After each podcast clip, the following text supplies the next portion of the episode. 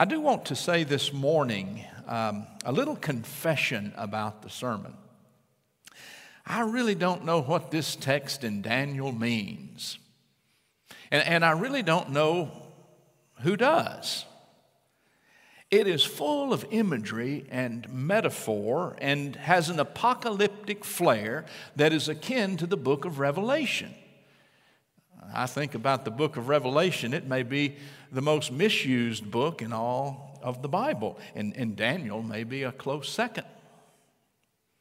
You know, I want to use the spirit of the metaphor this morning in this seventh chapter of Daniel, not so much to interpret the text and to connect all of these metaphors to uh, either historical or present day um, realities, but I want to center in on the spirit of this message, which is the spirit of hope in the midst of beastly times. You know, I'll say a word about what I've learned about this text in case you think I haven't spent enough time in the study this week. This is a story written by people who were not free, maybe even enslaved. And so the question for us this morning is Have you ever felt enslaved? Perhaps some of us today feel enslaved or not free. The book of Daniel was probably written in the mid second century BC during a, a period of Syrian domination in Palestine. And it tells uh, them and us how our ancestors faced beasts, how our ancestors faced very difficult times, and how our ancestors saw through those times. And, and the implication was that if these ancestors could endure the Babylonians, the Persians, and overcome such bondage, then so could they, so can we. So let's recall Daniel as being one who was supposed to have been in Hebrew exile in Babylon sometime between 587 and 538 BC. And, and it was noted about his background that, that, that he was of a royal background and he was good looking and he also had the ability to interpret dreams. We read about that in the very beginning of our series, In the Midst. I want to read a section of scripture that describes who Daniel was so that we get this understanding of why he was so popular with the kings and the rulers of these foreign lands. Then the king commanded his palace master, um,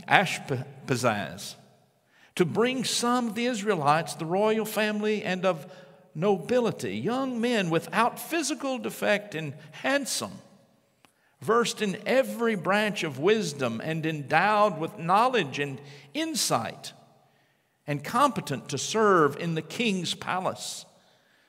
They were to be taught the literature and the language of the Chaldeans. This was Daniel. This was Daniel's new world where he was not free, but because of who he was, he was elevated over and over again. He was also acclaimed as the interpreter of dreams, which found him favor with the king. And the vision that he related in our lesson for today is the first of four visions that Daniel is reported to have had. And this famous encounter in the lion's den that preceded this just sets this vision up for today. And quite a vision it was. We need to remember that Daniel was 90 years old. Perhaps his body was waning, but his mind and his wisdom was greater than ever. Daniel dreamed about four beasts that had come out of the sea a lion with wings, a bear, a four headed leopard with wings, and a dragon like beast with horns that, that, that, uh, that, that came out of this dragon, and he was the baddest of them all. And each of these beasts seemed to symbolize one of the empires which plagued the Hebrews. and held power over them and uh, held them in captivity in the past. There's much speculation about what empires these beasts represented, but it is likely that the, uh, the winged lion represented the Babylonian Empire. Uh, some scholars say it's likely that the bear represented the, the Medes, and the four headed winged leopard, the Persians, and the dragon, the Greeks, especially Alexander the Great.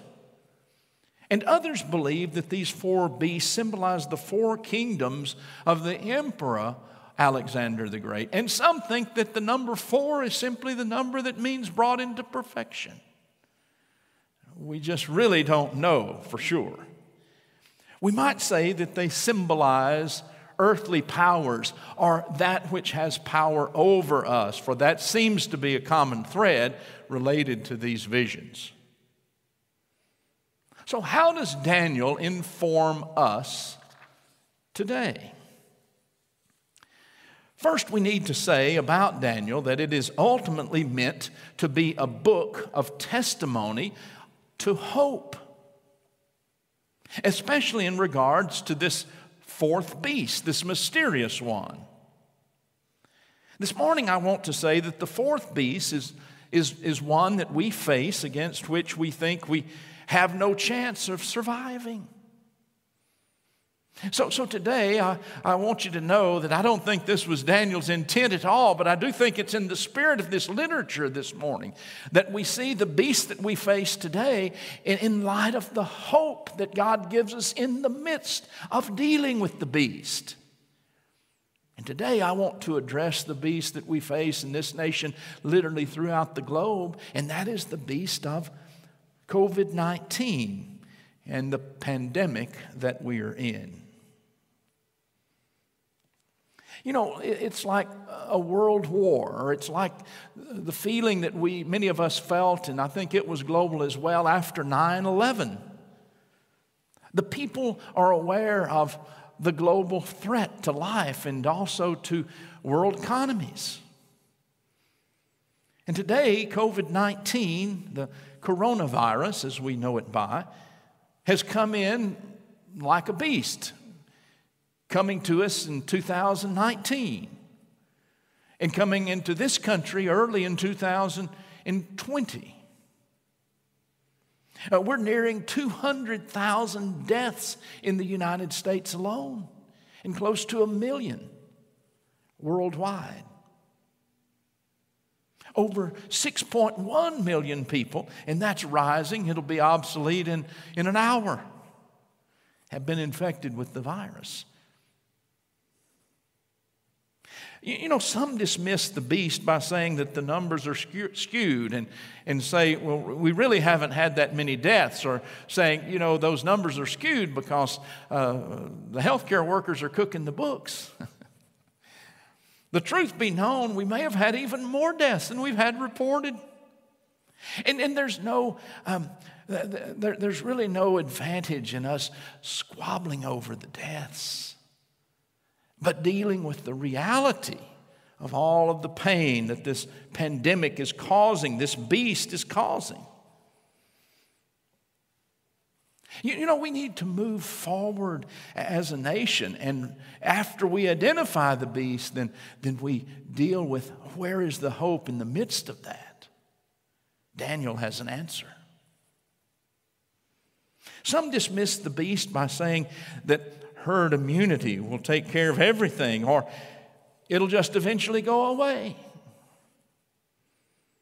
Nearly every healthcare work, uh, expert that, that we have talked uh, to or have talked to us says that waiting on herd immunity would cost million or two million lives. And then we don't know if we truly are immune. We don't know enough about the disease. Where does that conversation take us? We have to go to a higher place, a place where Daniel wants us to go.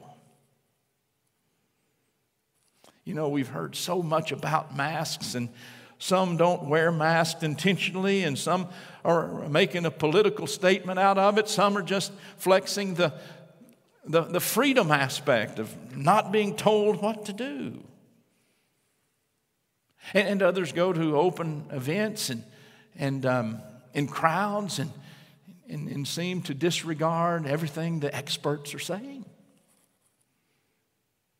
I dare say what is being expressed is more akin to selfishness and, and arrogance than it is to any kind of expression of freedom or liberty. You know, after this, I saw in the visions by night a fourth beast, said Daniel, terrifying and dreadful and exceedingly strong. It had iron teeth and was devouring, breaking in pieces, and stamping what was left with its feet. It was different from all of the beasts that preceded it, and it had ten horns. I was considering the horns when another horn appeared, a, little one coming up among them to make room for it. Three of the earlier horns were plucked up by the roots. There were eyes like human eyes in the horn and a mouth speaking arrogantly. Now, now, this is that portion of this scripture that I want to say, I don't know what that means. And I don't know who exactly does. And, and sometimes in, in us trying to look back, or worse yet, to forecast what the 10 was all about as if it's some uh, prophecy, then I think we get into trouble. The message there is that the beast is, is full of arrogance and that we are those who are called to get to a different level. We're getting to a level of hope ushered in by Daniel. We simply are in a time when Christians are called to play out of our wheelhouse, and that should be uplifting to us. To think of others, to love others, to do no harm to others, and, and to realize that we'll get through this pandemic together. We, may have to humble ourselves. We may have to realize that, that we have to work together like never before, that we have to uh, unify around a common beast and embrace a common hope. That, that is a hope that is all about us together, moving forward together in light of a God who will see us through. You know, the story about the dream continues. And what happened next says something about the Bible's lessons and relevance to you and me today. I want us to focus this morning on the last beast, the dragon, the one with 10 horns, and the little one coming up, and the three, and all of that. The beast encounters an ancient one on the throne. And, and the beast cannot stand up to this ancient one on the throne. And the dragon was put to death, and the other beasts had their power taken away from them by the ancient one on the throne. Then the dream proceeds with this following vision I saw one like a human coming with the clouds of heaven, and he came to the ancient one. And his and he, he was presented before him. To him was given dominion and glory and kingship, that all peoples, nations, and language should serve him. His dominion is an everlasting dominion that shall not pass away, and his kingship is one that shall never be destroyed. Who is this one like a human being? Some Jews have believed it to be the symbol of the, the faithful Jews. It's a, it's, a, it's a human expression of this one, a human being. Others hold that it refers to the, uh, the archangel uh, Michael. And yet, for Christians, this is obviously a prophetic reference to Christ. The human one. The one who came in the form of a human was fully human and, and yet fully divine, fully the ancient one. Ephesians 1:22 says, "And he has put all things under his feet and has made him the head over all things for the church." Daniel's dream is essentially a reality check for you and for me. It's a word of liberation. When we face the beasts that we face in life, and, and when we realize this, this, this, this massive beast, even a pandemic, we are not without hope because there is one who has come who will liberate us. The beast that exerts so much impact on our lives need no longer have us in its clutches. That's the hope. The power of the pandemic will ultimately be conquered. That's the belief based on the hope. And that does not mean that we, we can open our doors right now, just like the good old days, and go back to normal tomorrow, or, or say, Come on to church, come maskless, and we're going to belt out all the hymns. It means we have to be wise as serpents and gentle as doves, because our hope is in the hands of this one who has come. You know, we shouldn't fear the pandemic, really. We should be smart and capitalize on what we have learned and the experts and our leaders who are pointing us in directions that will lead us to a better place. And we, Christians, pray to, to that Holy One, that ancient one, that one who is with us. We are not alone. Thanks be to God. We are called by Jesus to be wise as serpents, gentle as doves, especially in the midst of facing the beast. I want to say a few things that I think that we have learned that adds to our wisdom and adds to our gentleness. We've learned that the church can leave the building and still be the church, maybe even better than ever, haven't we? Isn't that exciting to you? The church hadn't gone away. We've just left the building. And, and, and we've gone places we've never gone before. We have learned that when we stop long enough to listen, then we can hear the needs of others and find ways to do ministry and outreach.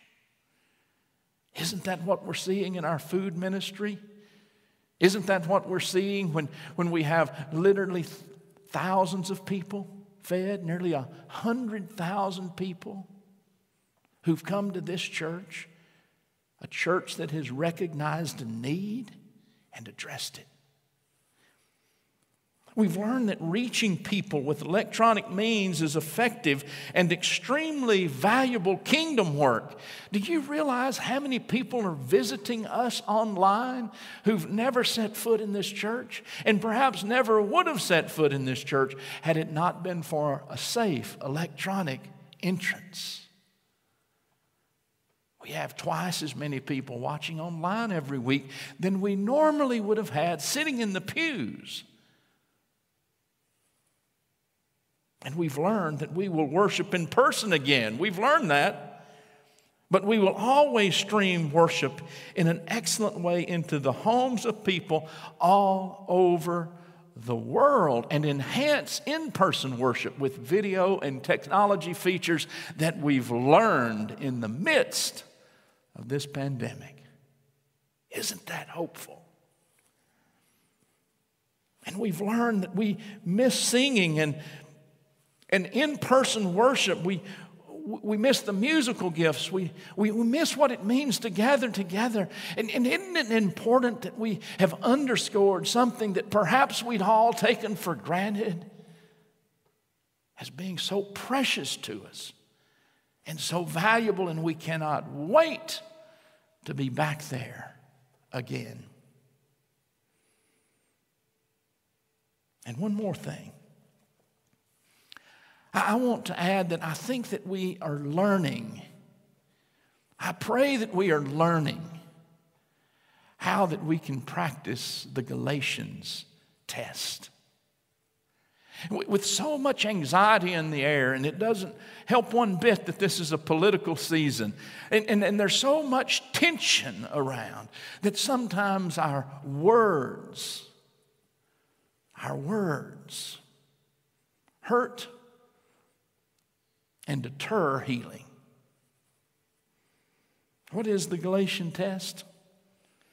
I think that if we would say before we speak, is what I am about to say loving, joy filled, peaceful, patient, kind, good, gentle, faithful, and displaying self control?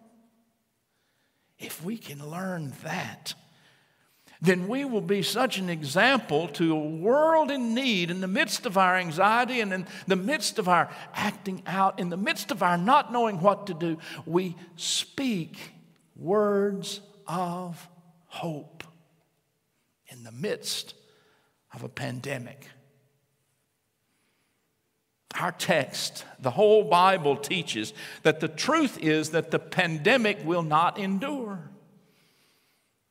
And by disregarding this, we have set ourselves up for misery and unhappiness. And according to St. Augustine, you and I will only find happiness when we prioritize the values of the kingdom of God.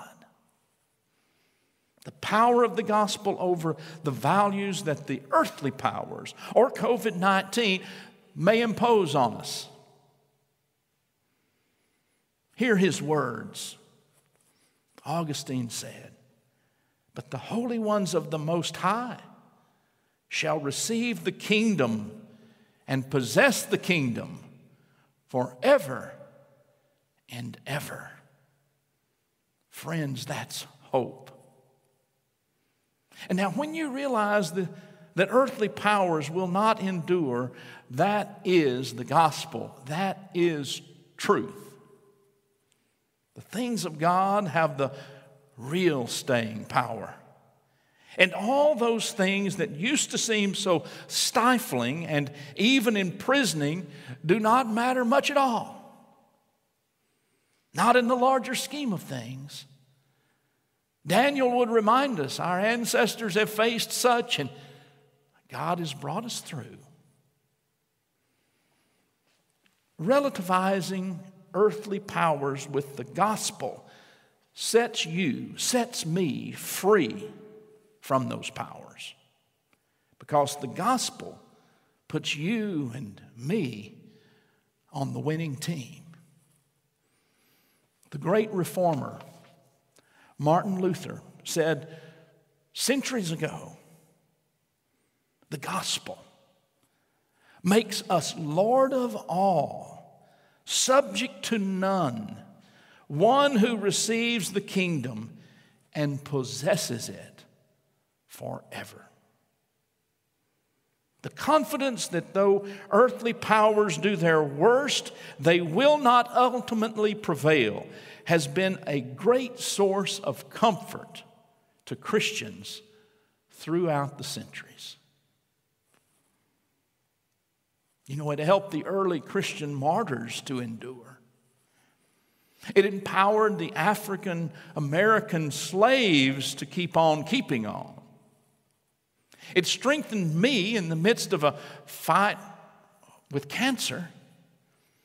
It helps us to see beyond COVID 19, and it will always be our power and strength.